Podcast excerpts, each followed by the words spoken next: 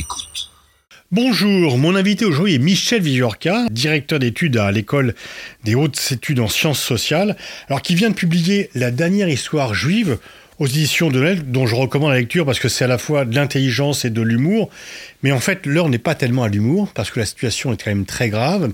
On parle d'une montée de l'antisémitisme, une grande manifestation dimanche, avec beaucoup de monde finalement dans les rues de Paris et d'autres villes de France pour dire non à l'antisémitisme. Quelle est l'ampleur de cette montée de l'antisémitisme et comment analyser ce phénomène ? Il faut dire plusieurs choses. Premièrement, tout n'est pas neuf dans cet antisémitisme-là, qui, me semble-t-il, est un composé d'antisémitisme d'extrême droite, qui peut-être, on y reviendra sûrement, échappe aujourd'hui aux deux grandes organisations d'extrême droite, celle de Marine Le Pen et celle des... Très présente dans cette manifestation. Très présente dans cette manifestation, on pourra en revenir. Donc, mais il existe néanmoins un antisémitisme d'extrême droite, et je ne parle pas seulement du passé, premièrement. Et puis deuxièmement, il existe un antisémitisme au sein de populations issues de l'immigration. Ce serait une erreur que de le minimiser ou de le nier, ce qui ne veut évidemment pas dire que tous les Arabes, tous les musulmans, toutes les personnes issues de cette immigration sont antisémites. Évidemment pas. Je dirais même souvent c'est le contraire. Et donc, ça c'est les deux pôles durs, si je peux dire. Et puis il existe, non pas un antisémitisme explicite, mais ce que j'appellerais un dérapage vers l'antisémitisme dans certains secteurs de la gauche de la gauche. C'est plus limité, mais ça existe. Donc, tout ceci n'a rien de nouveau. Dès le début des années 2000, on signalait des actes antisémites chaque fois qu'il y avait un pic dans l'actualité proche-orientale. En fait, ça a commencé après la reprise de l'intifada en 2001. Exactement. Donc, dès que ça chauffait de façon forte au Proche-Orient, ça se projetait en quelque sorte sur le sol français. Deuxièmement, il n'est pas non plus nouveau qu'on rencontre de l'antisémitisme à gauche de la gauche. J'ai envie de dire... Si on remonte à Voltaire, pour prendre un très lointain précurseur, lui c'était de l'anti-judaïsme, il détestait la religion juive. Même Dreyfus. Alors arrive ensuite tout ce qui se passe au moment de la fin du XIXe siècle, où en gros l'antisémitisme là est très caractéristique de la droite, anti-républicaine, anti-laïcarde, elle deviendra maurassienne un peu plus tard, ça c'est très très clair. Il y a toujours eu, donc à gauche, pour l'instant c'est ça dont je vous parle, il y a toujours eu aussi des gens de gauche, qui ont un peu théorisé la haine des Juifs, si je vous dis qu'il y a des textes très célèbres de Karl Marx, de Proudhon, et même, ce qu'on sait moins, Jean Jaurès. Avant d'être Dreyfusard, il a eu quand même quelques propos antisémites, ou plutôt anti-juifs si je peux dire, parce que le concept était encore à peine dans l'air. Et donc, oui... Ça a toujours existé. Par haine du capitalisme. Alors là, c'est plutôt lent. Alors, chez Marx, c'est plus compliqué, parce que... Il était lui-même juif. Il était juif par son père, enfin, fils de rabbin, je crois, donc il réglait peut-être aussi des comptes plus compliqués, si vous voulez. Je ne vais pas faire la psychanalyse sauvage, mais pas anticapitalisme. Les juifs, c'est l'argent, et l'argent, c'est le capitalisme, etc. Donc ça a toujours existé. Au sein du communisme, du mouvement ou du monde communiste, il y a souvent eu des pulsions antisémites.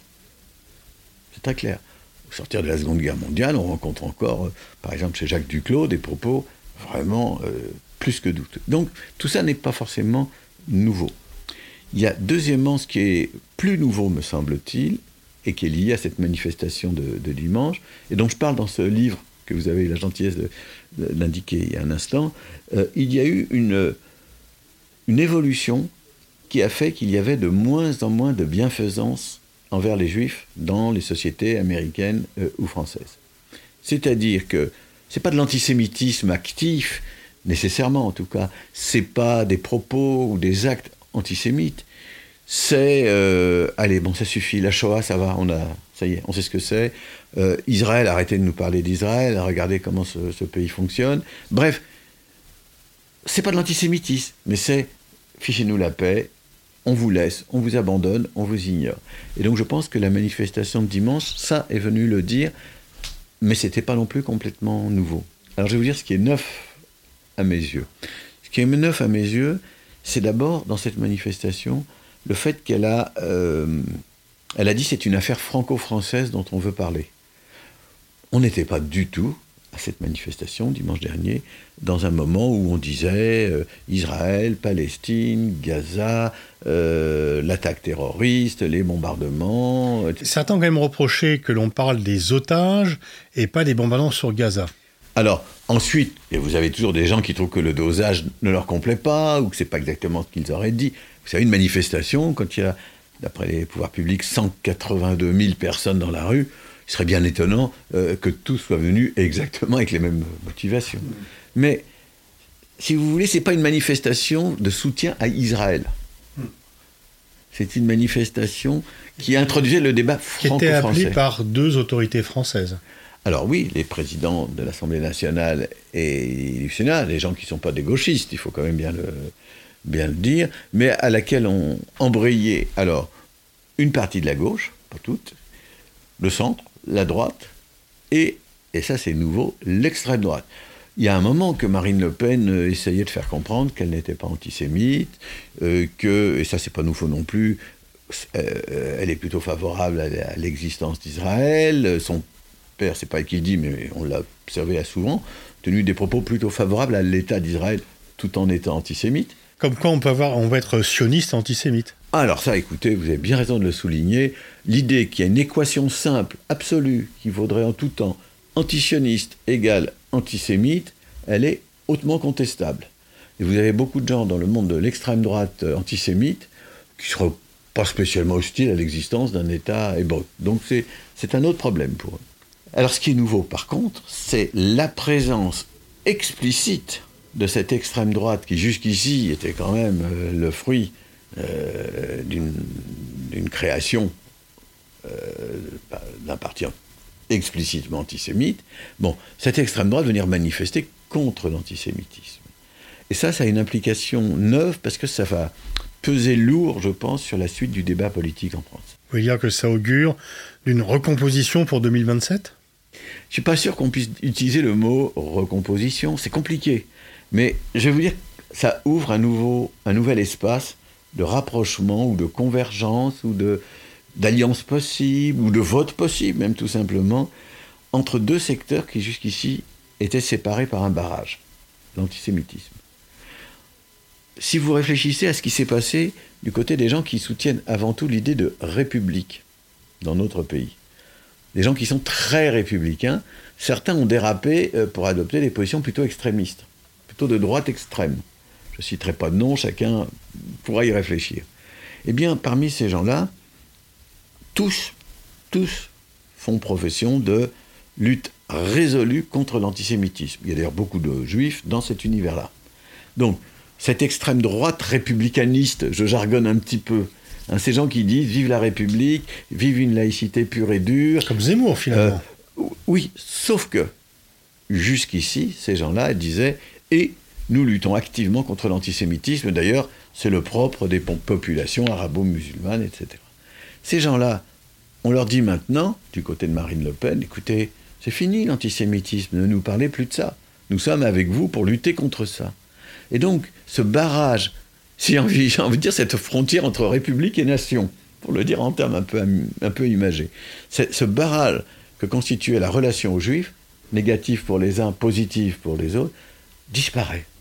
Et donc, il faut s'attendre à des mouvements politiques, des transformations politiques, dans lesquelles on verra ce monde très républicain et pas nécessairement nationaliste au départ, et ce monde très nationaliste et pas républicain au départ, eh ben tout ce monde-là va pouvoir discuter, se rapprocher, peut-être converger.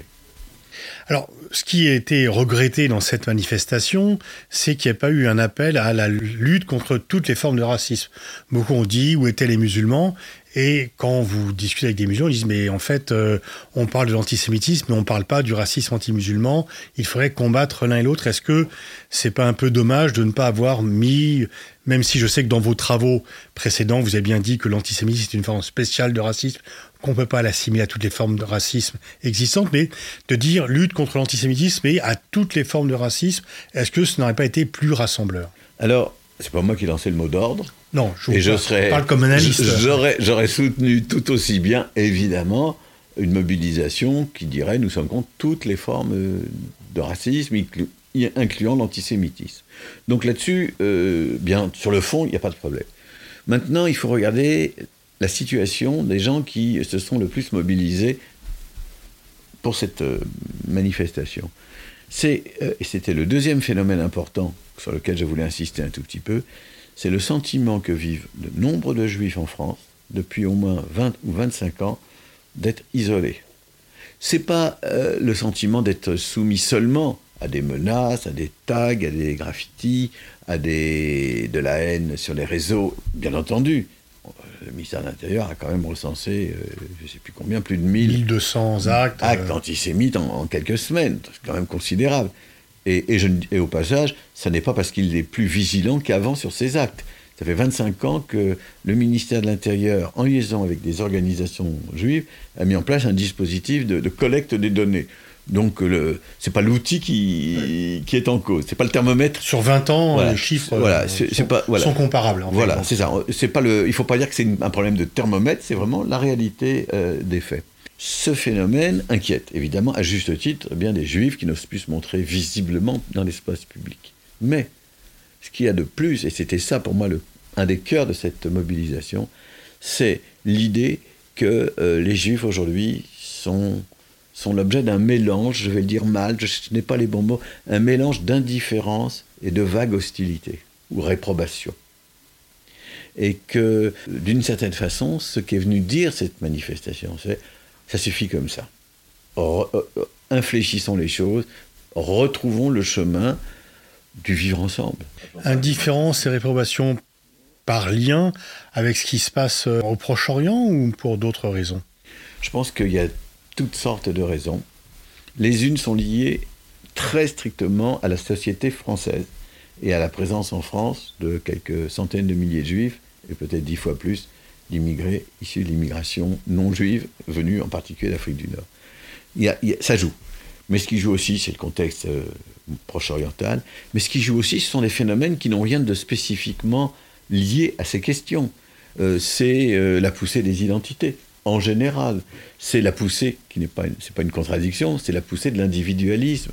En général, c'est le développement des réseaux sociaux. En général, donc vous voyez, il y a des éléments généraux qui poussent, qui jouent, mais des éléments spécifiques à l'affaire dont nous parlons.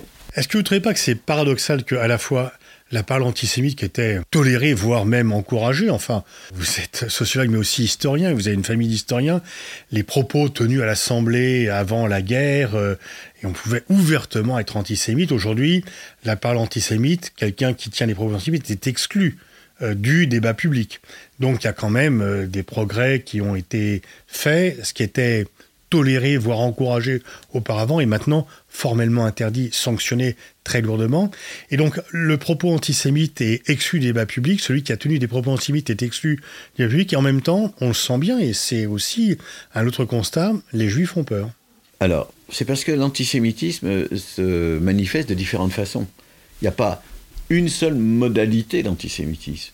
Si je vous parle des actes antisémites, dont on vient de dire quelques mots, c'est-à-dire des graphes, des menaces, peut-être des débuts d'incendie, là on rend les choses déjà un peu plus graves, et tout ce qui circule sur les réseaux sociaux.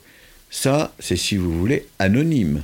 Ça ne monte pas jusqu'à s'exprimer dans l'espace public, et aucun parti politique ne le revendiquera, ou je dirais même ne le mettra en œuvre. C'est une chose. Vous avez ensuite des discours qui flirtent plus ou moins nettement avec l'antisémitisme. À gauche de la gauche, je pense qu'on en a entendu certains. En particulier, un drôle d'antisémitisme qui est « on gomme ceux dont les Juifs ont été victimes pour ne mettre en avant que ce dont ils seraient coupables ». Vous voulez dire ne pas parler des attentats du Hamas et ne parler que des bombardements israéliens sur Gaza. Voilà. Si quelqu'un vous dit que les attentats du Hamas, c'est un acte de résistance, et qu'ensuite, ce qui compte, c'est les bombardements de l'État d'Israël sur Gaza, là, vous pouvez quand même vous inquiéter sur la relation aux faits juifs de cette personne. Je ne dirais pas forcément antisémitisme. Bon, donc ça, c'est un autre phénomène, oui, qui est un peu différent. En même temps, vous avez des gens qui ne parlent pas des bombardements et qui ne parlent que des attentats. Bien entendu. Alors, mais là, vous mettez le doigt sur ce qui est peut-être aussi un des cœurs des enjeux les plus décisifs de la petite ou moyenne. C'est l'universalisme. Voilà. Et donc l'universalisme, et je dirais la recherche de la paix et non pas l'enfermement dans les logiques de la radicalité. Vous savez, quand les gens s'enferment dans leur propre camp, ne veulent pas voir ce qui est en face, et s'enferment dans la logique de ce camp, alors la radicalité n'est pas loin. Et donc on ne peut plus débattre. Donc moi, ce qui me semble important, c'est la capacité d'échanger, de débattre, de poser les problèmes, et surtout de se donner comme horizon la recherche de la paix, du débat, j'ai envie de dire, du conflit institutionnalisé.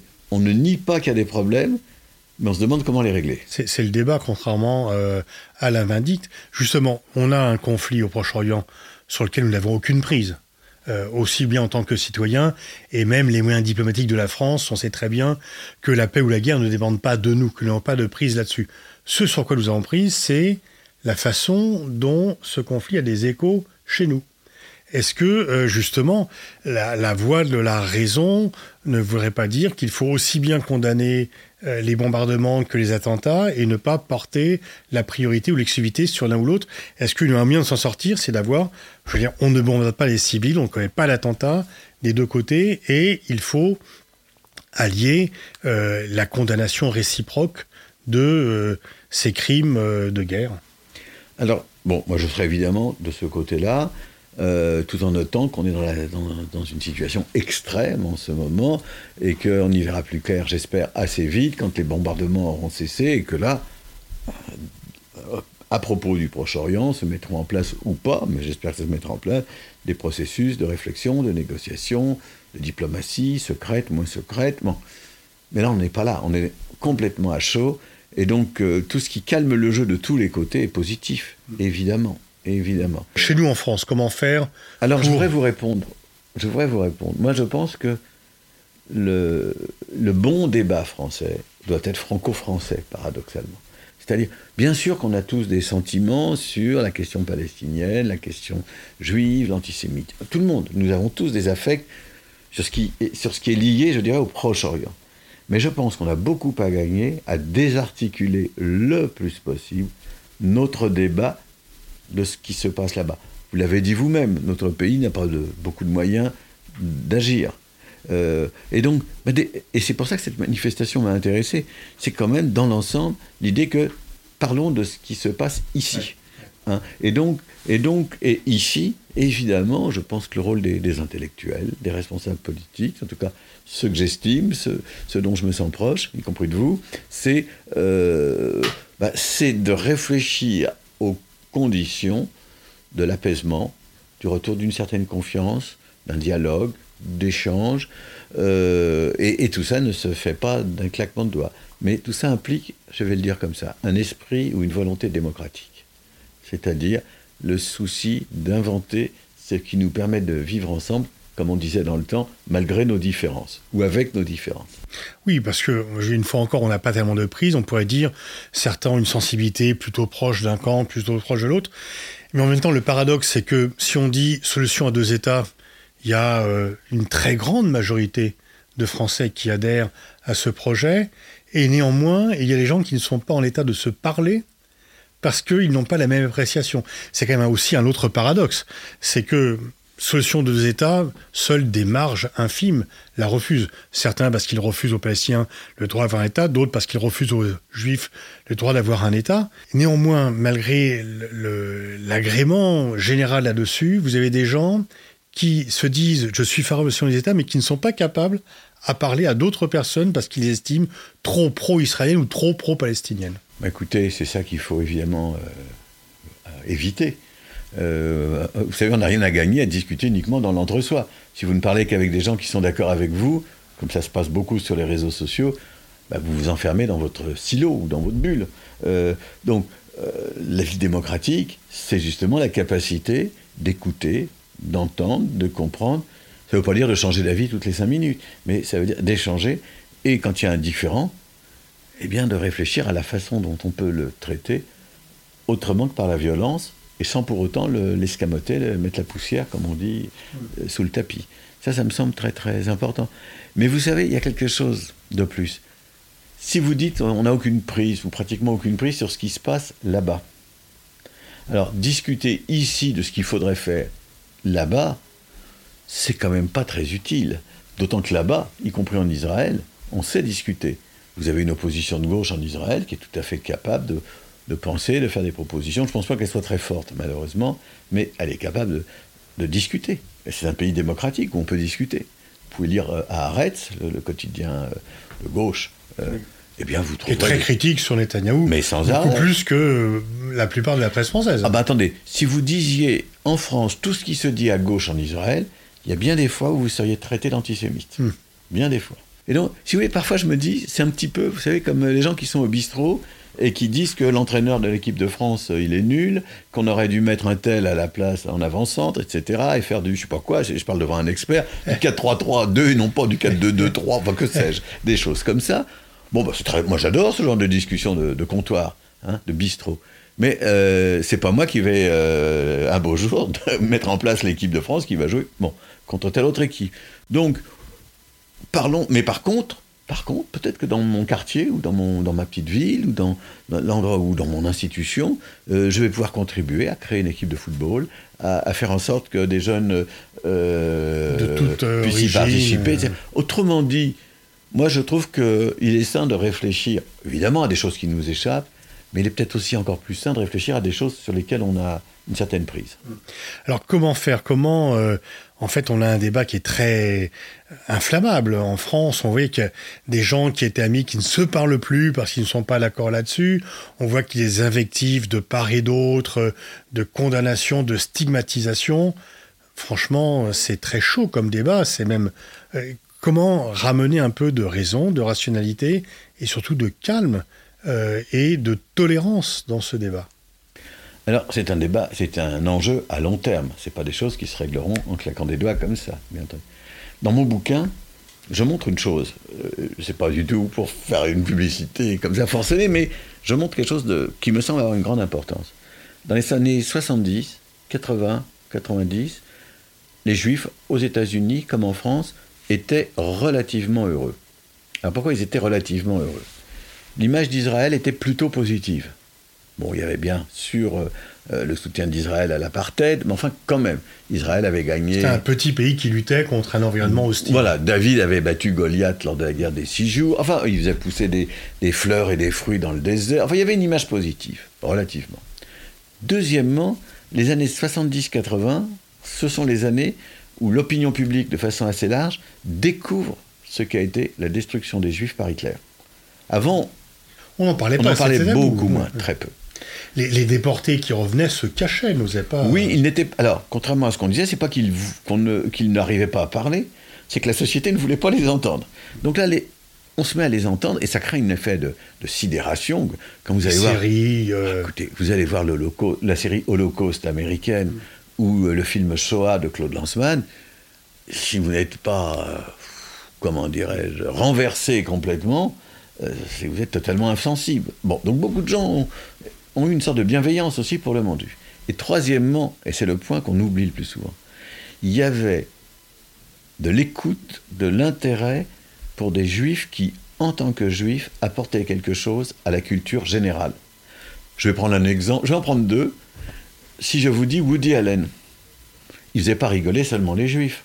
Oui. Et en même temps, son cinéma est profondément, je dirais même, new-yorkais, juif new-yorkais. Donc, un juif apporte quelque chose qui contribue à la vie culturelle. Deuxième, c'est Goscinny.